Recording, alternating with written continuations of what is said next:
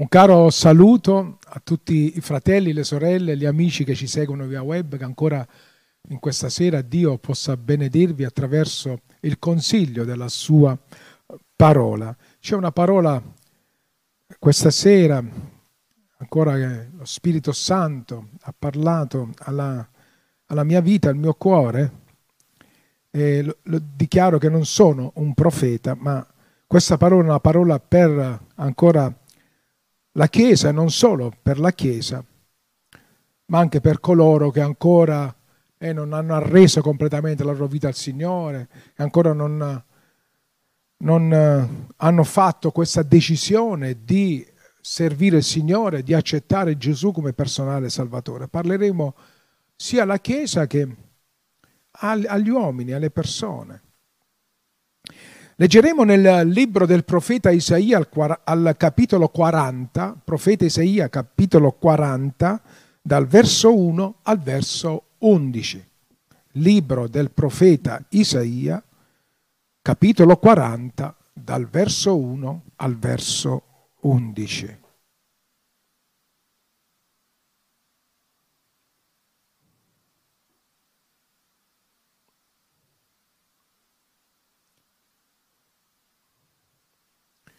Alleluia. Il titolo di questa parola è Il tempo di guerra è finito. Amen. A Dio appartiene tutta la gloria, tutto l'onore, tutta la potenza e alla Chiesa l'ubbidienza e la Chiesa risponde Amen. Così dichiara la scrittura. Consolate, consolate il mio popolo, dice il vostro Dio. Parlate al cuore di Gerusalemme e proclamate che il suo tempo di guerra è finito, che la sua iniquità è espiata, perché ha ricevuto dalla mano dell'Eterno il doppio per tutti i suoi peccati. La voce di uno che grida nel deserto, preparate la via dell'Eterno raddrizzate nel deserto una strada per il nostro Dio. Ogni valle sia colmata e ogni monte, colle sia abbassati. I luoghi tortuosi siano raddrizzati, i luoghi scabrosi appianati. Allora la gloria dell'Eterno sarà rivelata e ogni carne la vedrà, perché la bocca dell'Eterno ha parlato.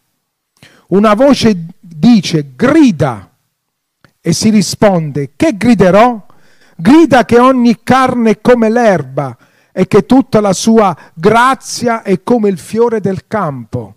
L'erba si secca, il fiore appassisce, quando lo Spirito dell'Eterno vi soffia sopra. Certo il popolo non è altro che erba. L'erba si secca, il fiore appassisce, ma la parola del nostro Dio rimane in eterno. O Sion, o Chiesa, tu che rechi la buona novella, sali su un alto monte. O Gerusalemme, tu che reghi la buona novella, alza la voce con forza, alza la voce, non temere. Di alle città di Giuda e alle città, ad ogni città, che il vostro Dio, ecco il Signore l'Eterno viene con potenza e il suo braccio domina per lui. Ecco il suo premio è con lui, la sua ricompensa lo procede. Egli pascolerà il suo gregge come un pastore, radunerà gli agnelli col suo braccio e li porterà sul suo seno e guiderà con dolcezza e cura le pecore che hanno i piccoli. Questa è la parola di Dio, accomodatevi. Gloria al nome del Signore. Qui ancora lo Spirito Santo, il Signore l'Eterno, parla in una maniera particolare e sta parlando ancora in questo giorno e a tutti i servi che mi ascoltano del Signore e dice il Signore consolate, consolate il mio popolo. È tempo di consolazione. Il Dio vuole consolare la sua Chiesa e vuole parlare al cuore della sua Chiesa. E in questa sera in maniera particolare vuole parlare al nostro cuore, al cuore di ognuno di noi che siamo qui presenti, al cuore di coloro che ancora mi seguono e ci stanno seguendo in via web e coloro che visualizzeranno e spero che tanti potranno ancora ascoltare la parola del Signore, che vuole parlare al cuore e, di, e dire proclamare, ecco il tempo di questa guerra è finito, dice il Signore, è finito il tempo di questa guerra batteriologica contro questo virus, questa pandemia. Il Signore ha detto fine, basta, questa guerra è finita. È stata una guerra dura e in una guerra ci sono feriti, in una guerra ci sono morti. Questa guerra ha causato tanti morti e tanti feriti e ancora tanti il Signore ne ha tirati fuori. Ha lasciato il segno non solo nella Chiesa ma in tutta l'umanità. C'è un periodo, questo tempo, che non vi era ancora dal quando è successa la pandemia, inizio secolo scorso, con la spagnola. Ci sono tanti morti e tante difficoltà, ma il Signore ha detto, ha messo fine a questa guerra e dice che ancora il peccato è stato espiato, perché lui ci ha dato il doppio per tutti i peccati, perché la Chiesa ha peccato. E io ho chiesto al Signore qual è il peccato della Chiesa? E come ho detto prima di venire qui questa sera, pregavo e dicevo Signore, ho fatto un po' come Gedeone, chiedeva al Signore, Signore se da parte tua fa che il vello sia bagnato e tutto intorno sia asciutto. Oppure la seconda volta chiese ancora conferma al Signore, Signore fa che intorno sia tutto bagnato e il vello asciutto. E così ho fatto ancora al Signore, ho chiesto al Signore la conferma e ancora questa sera ha confermato la sua parola attraverso due testimoni. E parla proprio del peccato di idolatria, perché la Chiesa, ancora in questi ultimi tempi, ancora si è allontanato dal Signore, ha messo nel suo cuore davanti al Signore altre cose. E questa è idolatria. Ogni cosa che noi mettiamo davanti a Dio, ogni cosa che noi mettiamo nel nostro cuore che ci separa o condivide con Dio, ma Dio vuole tutto il nostro cuore, non lo vuole condividere. Il nostro Dio è un Dio geloso, è un Dio che che ha sempre ancora ripreso Israele per l'idolatria, che molto spesso e facilmente si rivolgeva ad altri dei. Non è il caso della Chiesa oggi che si rivolge ad altri dei, ma ci sono tanti dei che possono essere tante cose, sia negli affetti personali, ma anche in tante altre cose della vita, del mondo, che a volte noi ci attraggono e ci allontaniamo non ce ne accorgiamo, poco poco, poco poco ci allontaniamo dalla, ancora dalla presenza del Signore e da mettere il Signore al primo posto. Questa guerra ha fatto tanti feriti, tanti che vivono ancora oggi nella paura, vivono ancora oggi nella depressione. Sto parlando alla Chiesa, anche quelli di fuori la Chiesa, ma soprattutto alla Chiesa sta parlando il Signore perché noi sappiamo, eh, ancora è scritto in tanti passaggi biblici, che l'amore di Dio caccia via la paura, lo dice in Giovanni. Ancora in Timoteo parla il Signore che la paura, la, il Signore ci ha dato uno spirito ancora vittorioso, uno spirito forte, non uno spirito di, di paura, a noi che siamo la Chiesa di Gesù Cristo. E allora il Signore dice ancora nel verso 3, la voce di uno che grida nel deserto, preparate la via dell'Eterno, raddrizzate nel deserto una strada del nostro Dio. Qui parla uh, Isaia, sta parlando del Giovanni Battista, colui che doveva parlare, ma noi sappiamo in questo momento il Signore ci sta parlando e ci sta ricordando, preparate la via perché Gesù sta ritornando, il ritorno del Signore è vicino, lo stiamo gridando da anni, ma è ancora più vicino, noi sappiamo che prima della venuta del Signore la Chiesa doveva essere vagliata e la Chiesa è stata vagliata. Abbiamo visto in questo tempo tutte le nostre fragilità, le nostre debolezze umane in questo tempo di pandemia. Dobbiamo essere sinceri con noi stessi quando ci guardiamo allo specchio. Ecco che il Signore ha messo fuori tutte le nostre debolezze, tutti i nostri limiti e ci siamo rivolti altrove senza confidare totalmente in Dio in questi momenti di grande prova. E il Signore ci sta richiamando a preparare e ci sta ricordando che il suo figlio Gesù sta ritornando. E dice raddrizzate la via. Significa che abbiamo preso altre vie. La nostra via non è stata più dritta ma è stata tortuosa. Significa che il nostro solco, perché noi abbiamo messo mano all'aratro, e il nostro solco non è più dritto. Immaginate se un agricoltore deve coltivare il grano e come viene il grano a zig zag? Bisogna fare dei solchi dritti. E noi riusciamo a fare dei solchi dritti perché? Come riesce l'agricoltore? Perché l'agricoltore si fa un punto immaginario davanti a sé, lo vede quel punto e lui tira dritto e non sbaglia. Noi abbiamo un punto fermo dinanzi a noi, che si chiama Cristo Gesù il Signore.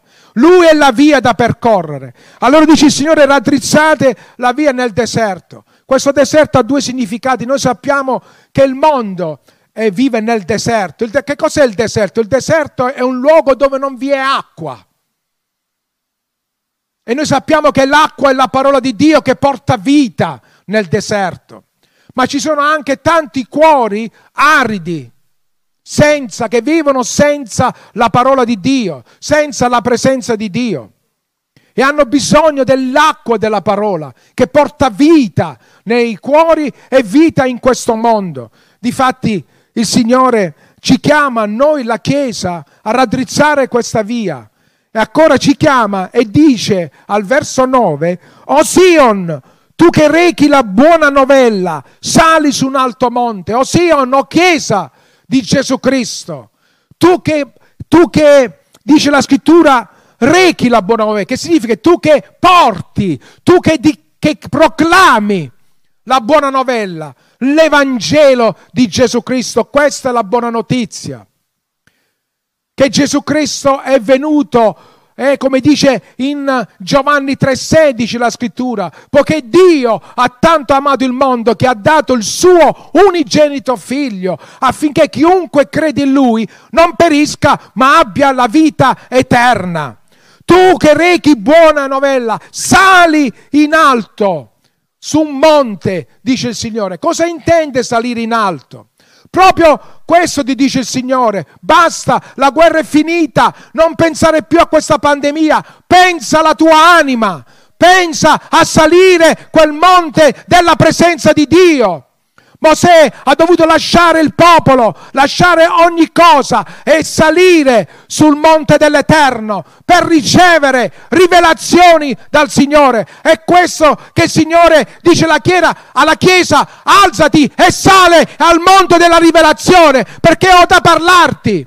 Vuole il Signore parlare ancora al nostro cuore e ricordarci che il Signore Gesù sta ritornando e la sposa si deve preparare, si deve santificare, deve essere santa e irreprensibile, pronta all'incontro con lo sposo, perché noi sappiamo che il nostro sposo è tre volte santo e la Chiesa è tempo di non guardare, la guerra è finita, dice il Signore. Guardate, salite, non rimanete sulla pianura, non rimanete a guardare ciò che è intorno a voi perché vi distrae, non guardate né a destra né a sinistra. È tempo di salire al monte della rivelazione, al monte della benedizione di Dio. E dice ancora, oh Gerusalemme, oh Chiesa, tu che reghi la buona novella, alza la voce con forza, alza la voce e non temere. Di che cosa devi temere? Molti sono entrati nella timidezza, non evangelizzano più, non parlano del Signore hanno timore perché di tutto quello che è successo, perché ti, hanno timore che qualcuno gli risponde, e Dio dov'è? E tu uomo dove sei? Dice il Signore.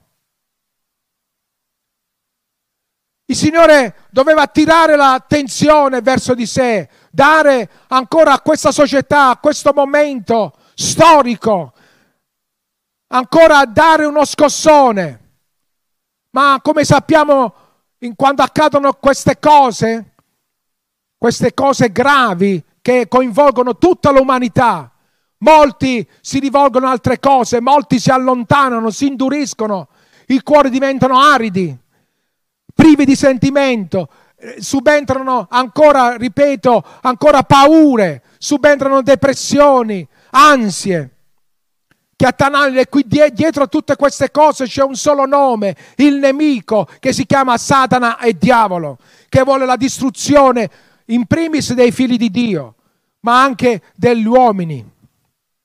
Allora dice il Signore, non temere, alzati e grida, proclama l'Evangelo, testimonia di quello che ha fatto il Signore nella tua vita.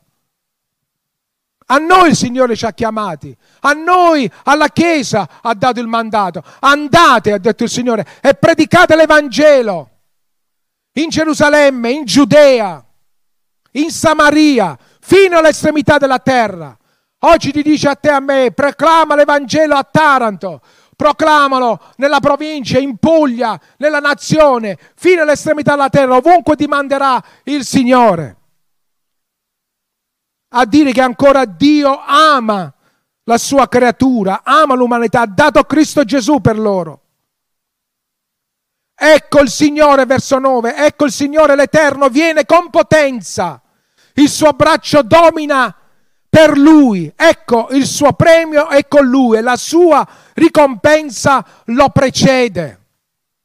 Ecco, c'è una ricompensa, c'è la vita eterna Dio ha promesso la vita eterna per tutti coloro che credono e accettano Cristo Gesù come Signore e Salvatore della propria vita. Ma prima di questo bisogna ravvedersi, riconoscere il proprio peccato, riconoscere di essere stato lontano da Dio, riconoscere di aver messo Dio da parte nella propria vita.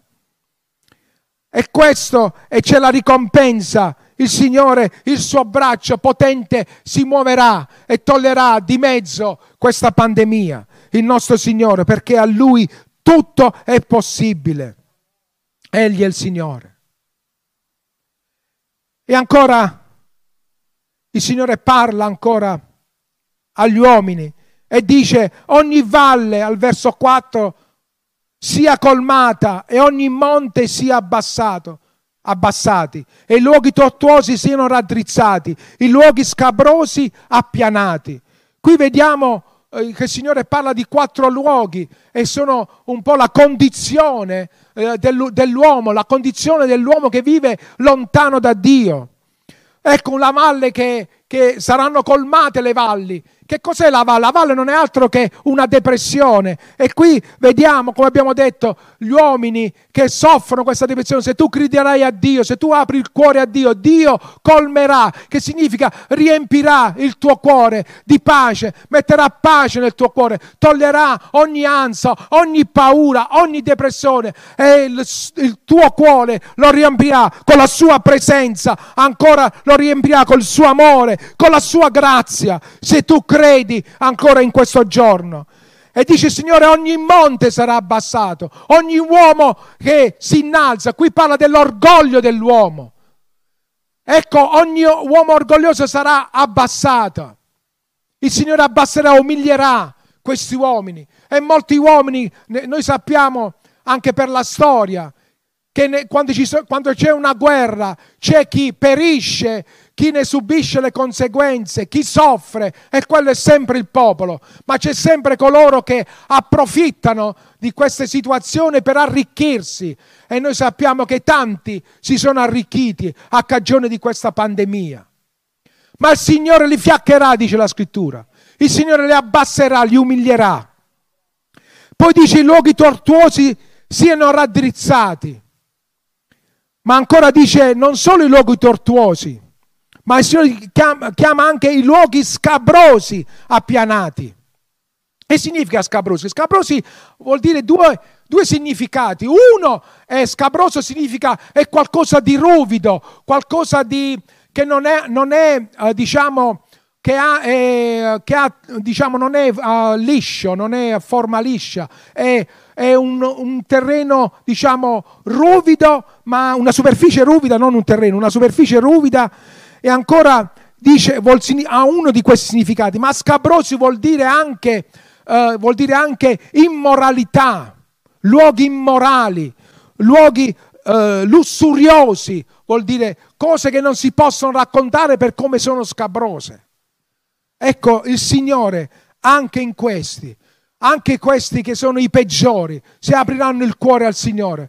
Il Signore ancora perdonerà il loro peccato. Il Signore farà questo a tutti questi uomini se loro aprono il cuore al Signore, se voi udite la voce del Signore e riconoscete, vi ravvedete dal vostro peccato. Ecco, il Signore è buono e giusto da perdonare ogni peccato. È una voce che dice grida e risponde che griderò? Grida che ogni carne è come l'erba e che tutta la sua grazia è come il fiore di un campo.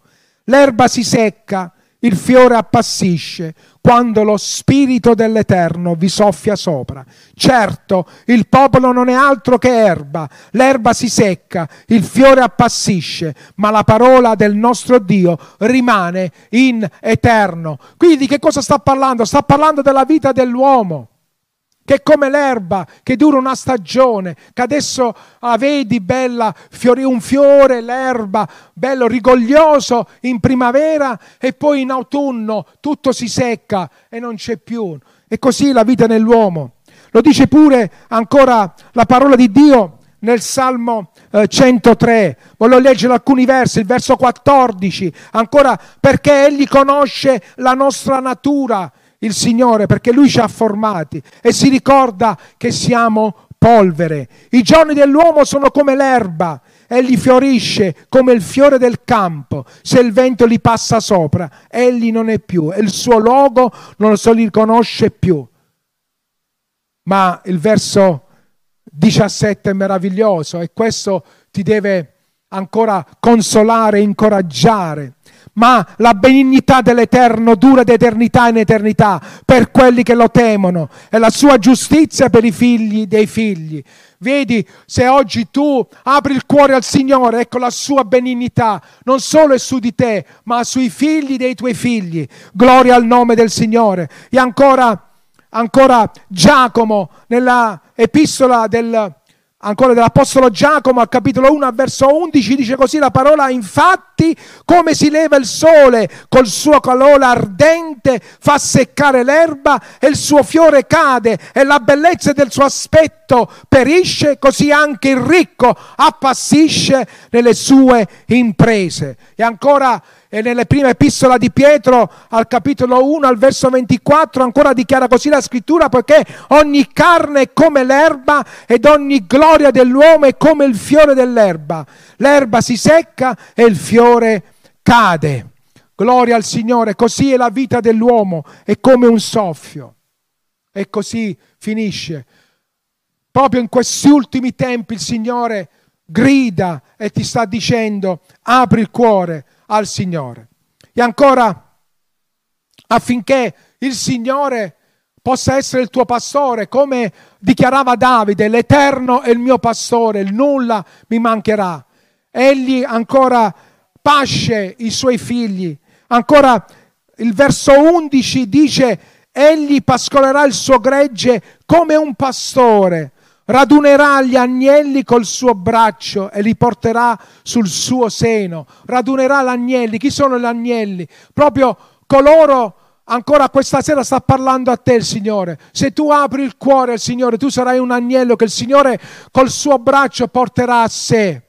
Toglierà ancora il dolore dal tuo cuore, guarirà le tue infermità, lui ti porterà al suo seno, ti terrà ancora nel suo seno per farti sentire il calore, l'amore che ha per te.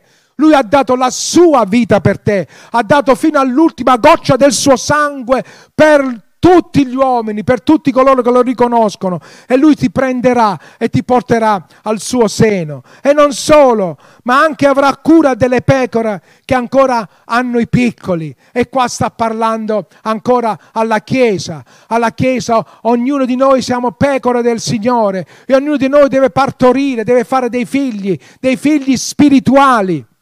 E il Signore si prenderà cura di noi perché noi a nostra volta ci prendiamo cura dei piccoli, degli agnelli. E il Signore prenderà gli agnelli e coloro che hanno i piccoli e ci porterà con lui al suo seno, perché dichiara proprio nel Vangelo di Giovanni al capitolo 10, al verso 11, io sono il buon pastore e il buon pastore depone la sua vita per le sue pecore.